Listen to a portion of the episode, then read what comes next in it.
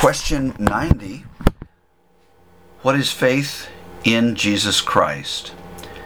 Faith in Jesus Christ is a saving grace whereby sinners receive and rest upon Him alone for salvation as He is offered to them in the gospel.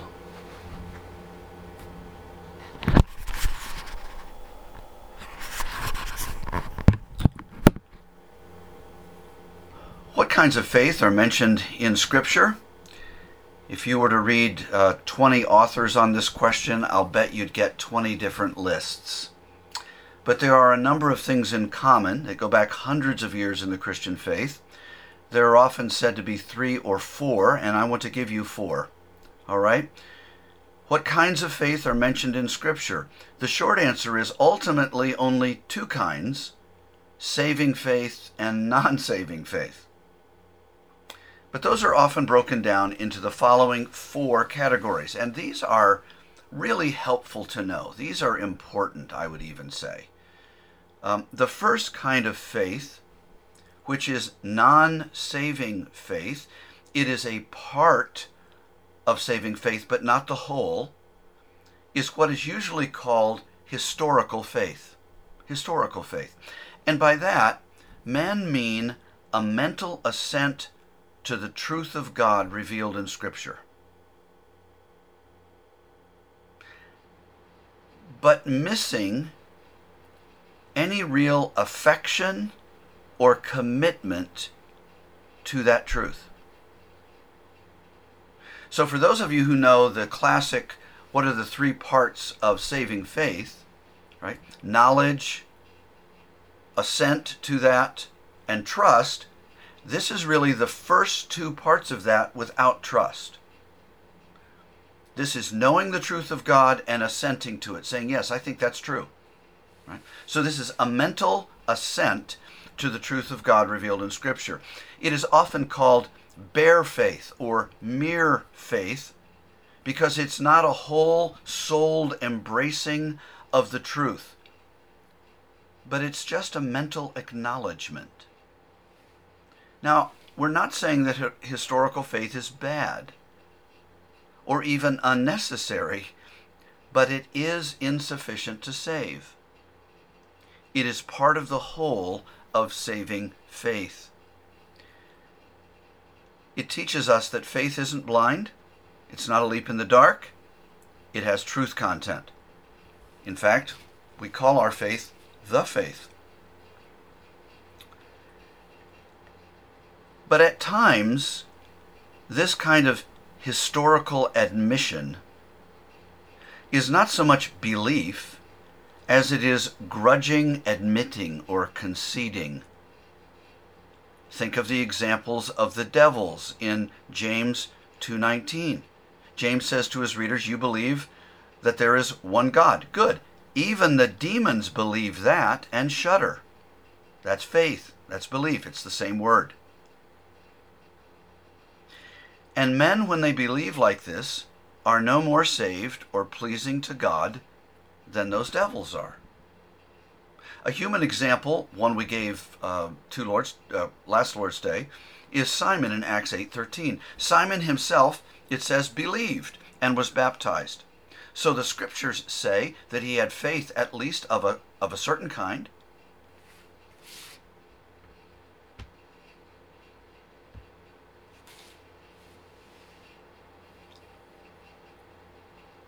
And yet in verse 23 of Acts 8, Peter declares that he was still, quote, full of bitterness and captive to sin, unquote. In other words, he wasn't truly regenerate yet, he wasn't saved. Simon gave assent to the message of Philip, he believed and was baptized, but it wasn't saving faith because it wasn't joined with repentance. There was no entrustment. His faith was self seeking. He just wanted to get ahead by using this faith, and so it was a devilish faith. And this is the faith of many religious people, and I fear even many who call themselves evangelicals. It's why men and women can fill churches which, quote, meet their needs, unquote. They're simply modern Simons. They're committed to themselves, with God as their chief servant. They show little or no commitment either to God as servants to Him or His truth. And it's the bane of our so called Christian nation and our churches. We could say to them, as Isaiah said to the Jews, and as Paul quoting him said in the New Testament, You will ever be hearing, but never understanding. You will ever be seeing, but never perceiving. That's historical faith. Inadequate to save, but necessary. Secondly, temporary faith. This is historical faith joined with a transient, kids, that's just a big word for temporary, transient effect on the affections and will. So, men with this faith confess the truth of God, yes, but they also briefly demonstrate an external reformation. However, they don't endure. They only stay at this for a little while. Now, again, we're not saying that this is bad in and of itself. Um, I have had relatives who have had a religious experience of various kinds, and and they've recognized that their sins are causing them all kinds of trouble, and they they uh, start anew. Well,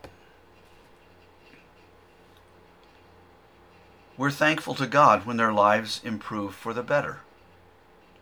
But this is not to be mistaken for full salvation. Again, when a man leaves drunkenness, quits beating his wife, on and on, this is a good thing. When it's done in the name of religion, it's a good thing. But if it's temporary, historical faith, as good as it is in some respects, it is not unto salvation. The passing, short lived, temporary faith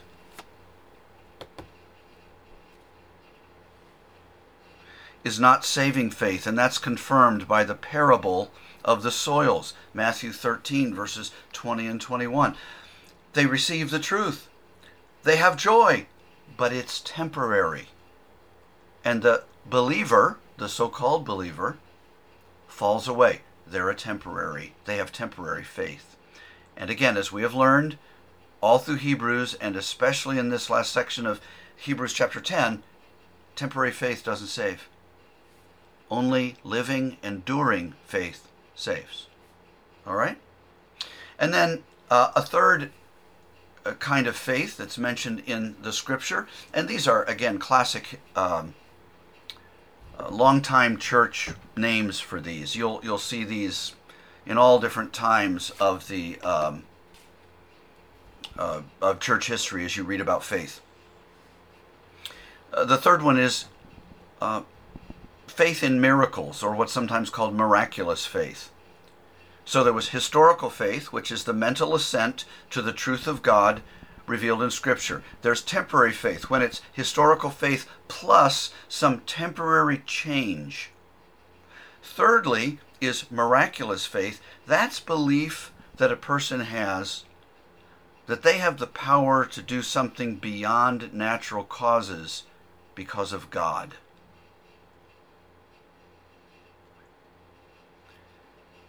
Second Corinthians 13:2 if you have a faith that can move mountains but don't have love, you're worthless. Right? Or Matthew 7:22, "Lord, Lord, uh, uh, let us into heaven. We did all these miracles for you." Christ doesn't deny that they did miracles. What he says was, "I never knew you.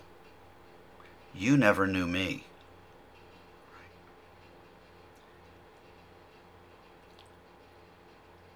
One of the reasons that Protestants have historically rejected uh, the continuation of extraordinary gifts One of the reasons is um, simply that we, we need to tell people to be careful. They can be imitated, they can be done, uh, but they don't prove that the person is from God or even a Christian. It doesn't mean that what's being done is with God's approval. Um, and so we need to be careful. We certainly believe that God still works miracles today. Every time a person's regenerate, that's a miracle. Really. Uh, and there are other examples that could be given. Well, the fourth and final kind of faith found in Scripture is saving faith, and we will describe that in the rest of the questions. Um, but let me simply say saving faith is faith that receives Christ, rests on Christ, that, that acts toward Christ, uniting themselves with Him, and then endures. Saving faith is faith that acts and endures. It receives and rests. It takes Jesus and trusts in Him for the entirety of their salvation. All right? So that's the first um, question. Any questions about that?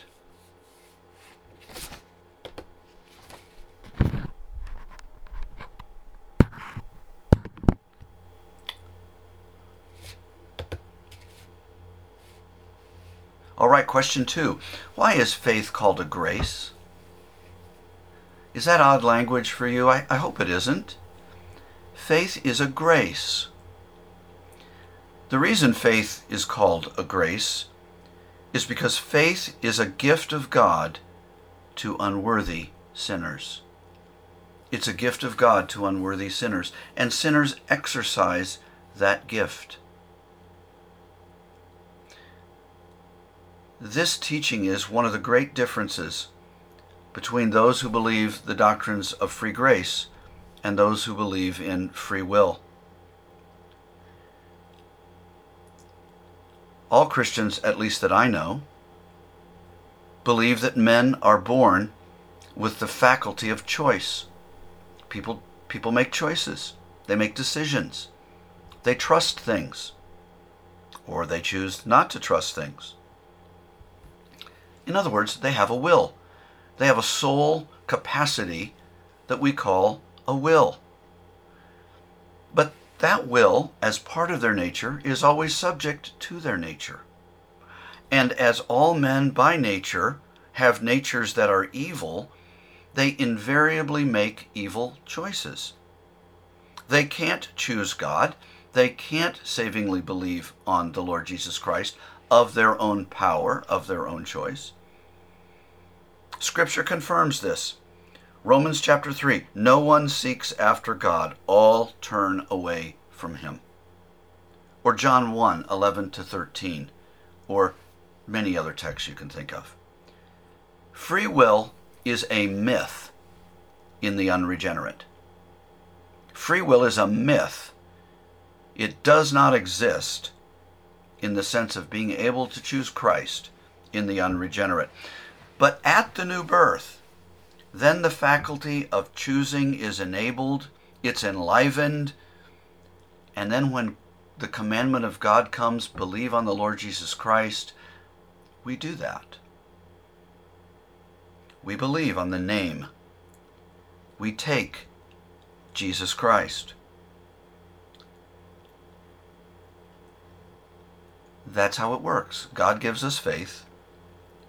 It's an effect of the new birth, and we then exercise that faith. This is why it's important. It's important to get that down right. This is why we are not free willers or Arminians or Socinians or a whole bunch of other things. and we're also not hyper Calvinists. Um, we believe that in salvation, God has his part and we have ours. Now, ours is always following. Ours is always a response to God. We never initiate. But God gives faith, and then we believe. We trust, and we are saved. All right? Ephesians 2 8 and 9. All right? You're saved not by works, but by what? The gift of God, faith. Faith is not a reward, but it's a gift given of God's free favor to people with no qualifications to boast of. It is not of ourselves, as the scripture says. That is, it's not of your own will, it's not of your own wisdom, it's not of your own gumption. As 1 Corinthians 4 7 says, Who makes you, Christian, different from anyone else? What do you have that you do not receive? If you say, I have faith of my own free will, this taking and trusting of God was my own choice, then you're boasting.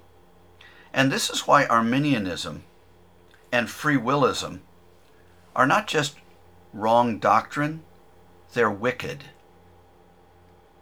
These doctrines steal glory from God you should not love them. You should not believe them. You should not live in accordance with them. It's not just that that teaching can harm men if taken the wrong way. It's true that that teaching isn't true. John 1:13 expressly says, salvation doesn't come by the will of man. But what I'm getting at is that God's glory is on the line with this teaching, and He's not one to share the praise of His grace. Salvation is of the Lord, and if we have saving faith, it's only because God granted it to us. And so God deserves, He is owed all the glory. Philippians 1:29 For it has been granted to you on behalf of Christ not only to believe on him but also to suffer for him. I still remember the joy and awe that uh, filled me when I first recognized what this verse taught correctly. Belief is the grant of God.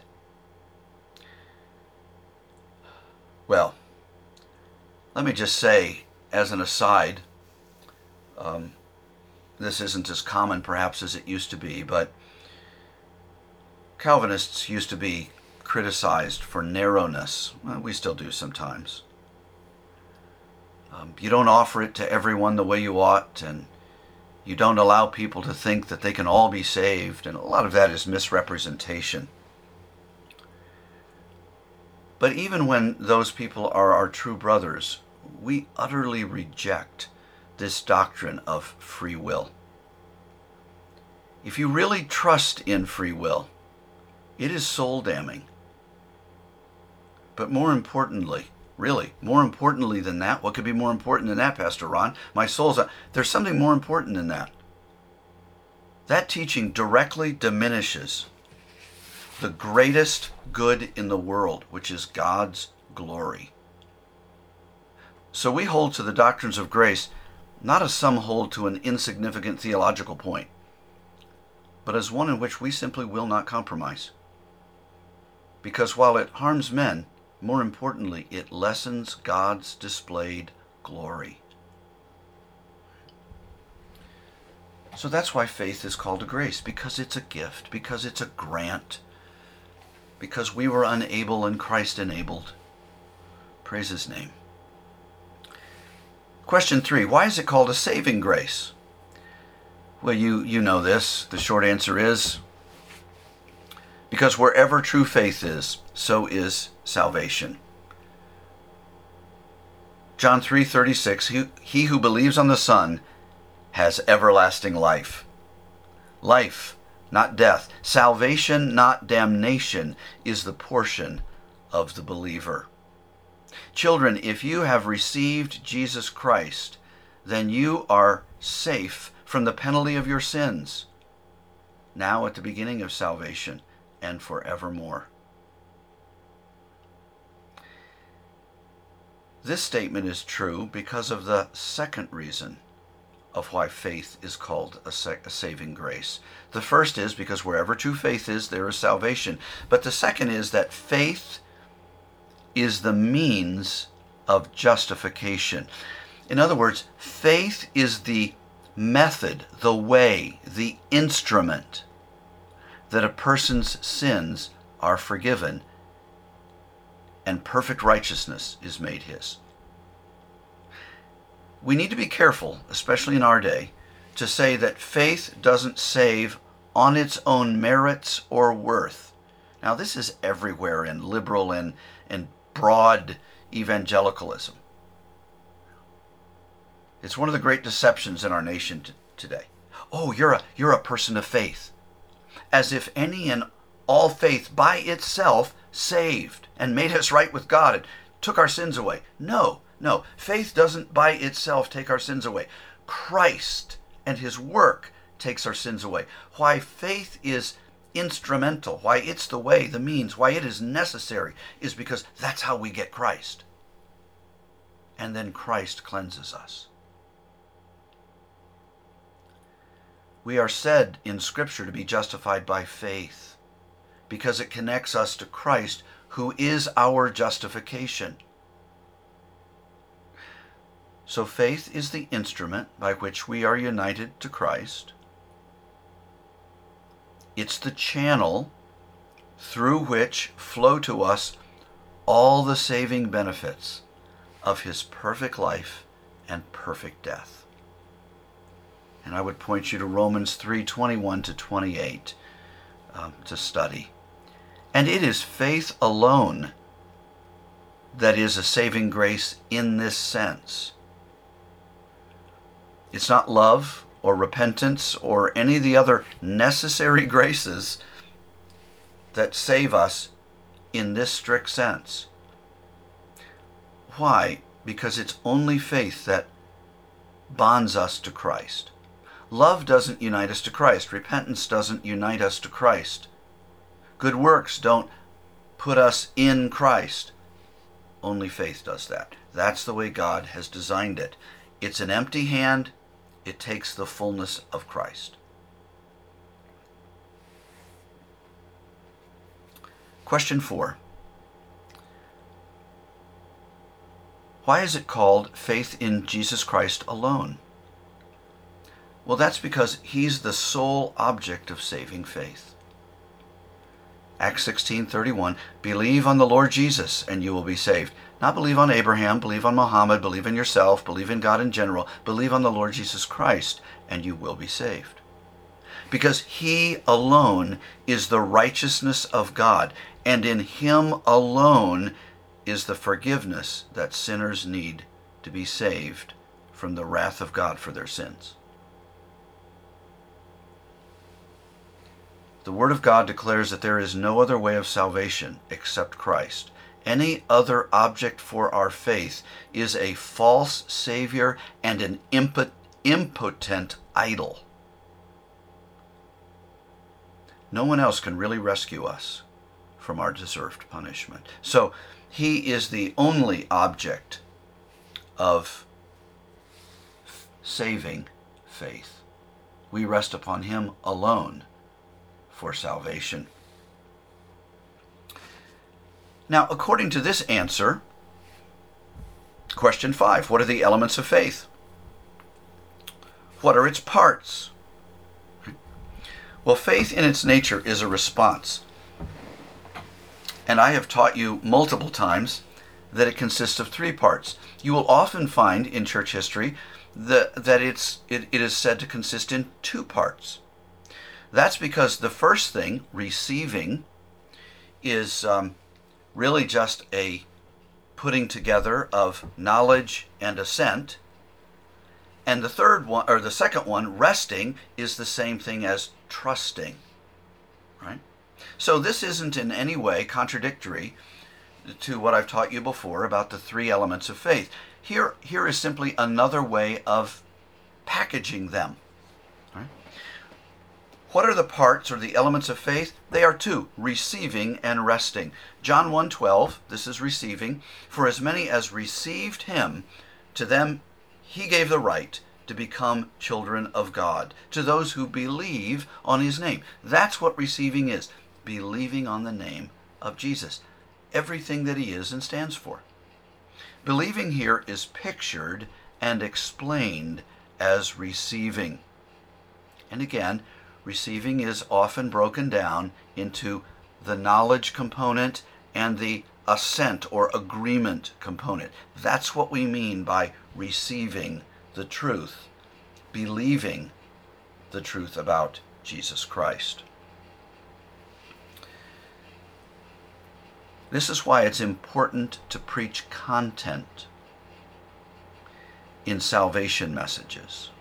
You men who would preach, or witness, or street preach, or whatever, it's not enough to make people feel bad about themselves and then offer them Christ. They must know what God calls them to do in faith. It's, it's believing certain propositions. It's agreeing with God about them. And then it's casting ourselves on Him and Him alone. Otherwise, all you do is generate ignorant professions, and ignorant professions are not saving professions. The second element of faith is resting, and that's because faith is more than just mentally knowing and agreeing. It's also trusting or depending. In other words, it's committing ourselves to God. Romans 4 5, to the man who does not work, but trusts God, who justifies the wicked, his faith is credited as righteousness. Faith is trusting God. Isaiah 28:16, which is quoted twice in the book of Romans, the one who trusts in him will never be put to shame. So we rest in Christ for salvation. When convinced of our own inability, our own insufficiency, we let go of everything else and rely on Jesus. We place every bit of our money on this one bet. No side bets, no hedges, no, for those of you who do stocks, no shorts. It's an all in. That's what faith is it's an all in. Faith is, in this sense, the engagement of the sinner to Christ, one who is utterly convinced of his lostness and his need, but equally convinced about the value, the sufficiency, the ability, the willingness of this Savior Jesus. All right? Well, question six How is Jesus Christ offered to sinners in the gospel? The short answer is as a whole Savior to the whole man. As a whole Savior to the whole man. We take him mind, affections, and will, giving our entire selves, body and soul, completely to him, our complete Savior we must take all of him the God man, the mediator in his three offices prophet, priest, and king. We must bow to every one of his claims. To talk of picking and choosing between Christ as Savior and Christ as Lord might be understandable to someone who is deciding on the basis of their own free will. But to those who understand that they have been saved by the call of divine power that enlivened their dead souls, the idea of taking parts or pieces of Christ and leaving others is ludicrous, irreverent, even disgraceful. We need him as a prophet who teaches us the knowledge of salvation. We need him as a priest who offered himself as the perfect sacrifice. We need him as our king. Our enemies are stronger than us, they would overcome us. What part don't you need for salvation? Oh, I know some might say, Oh, I don't want that part. I didn't ask you, What part don't you want? I said, What part don't you need? To be saved, you need the whole Christ.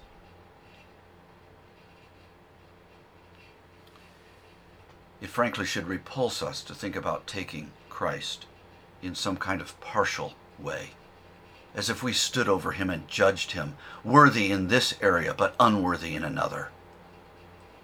What a grotesque and wicked way of thinking.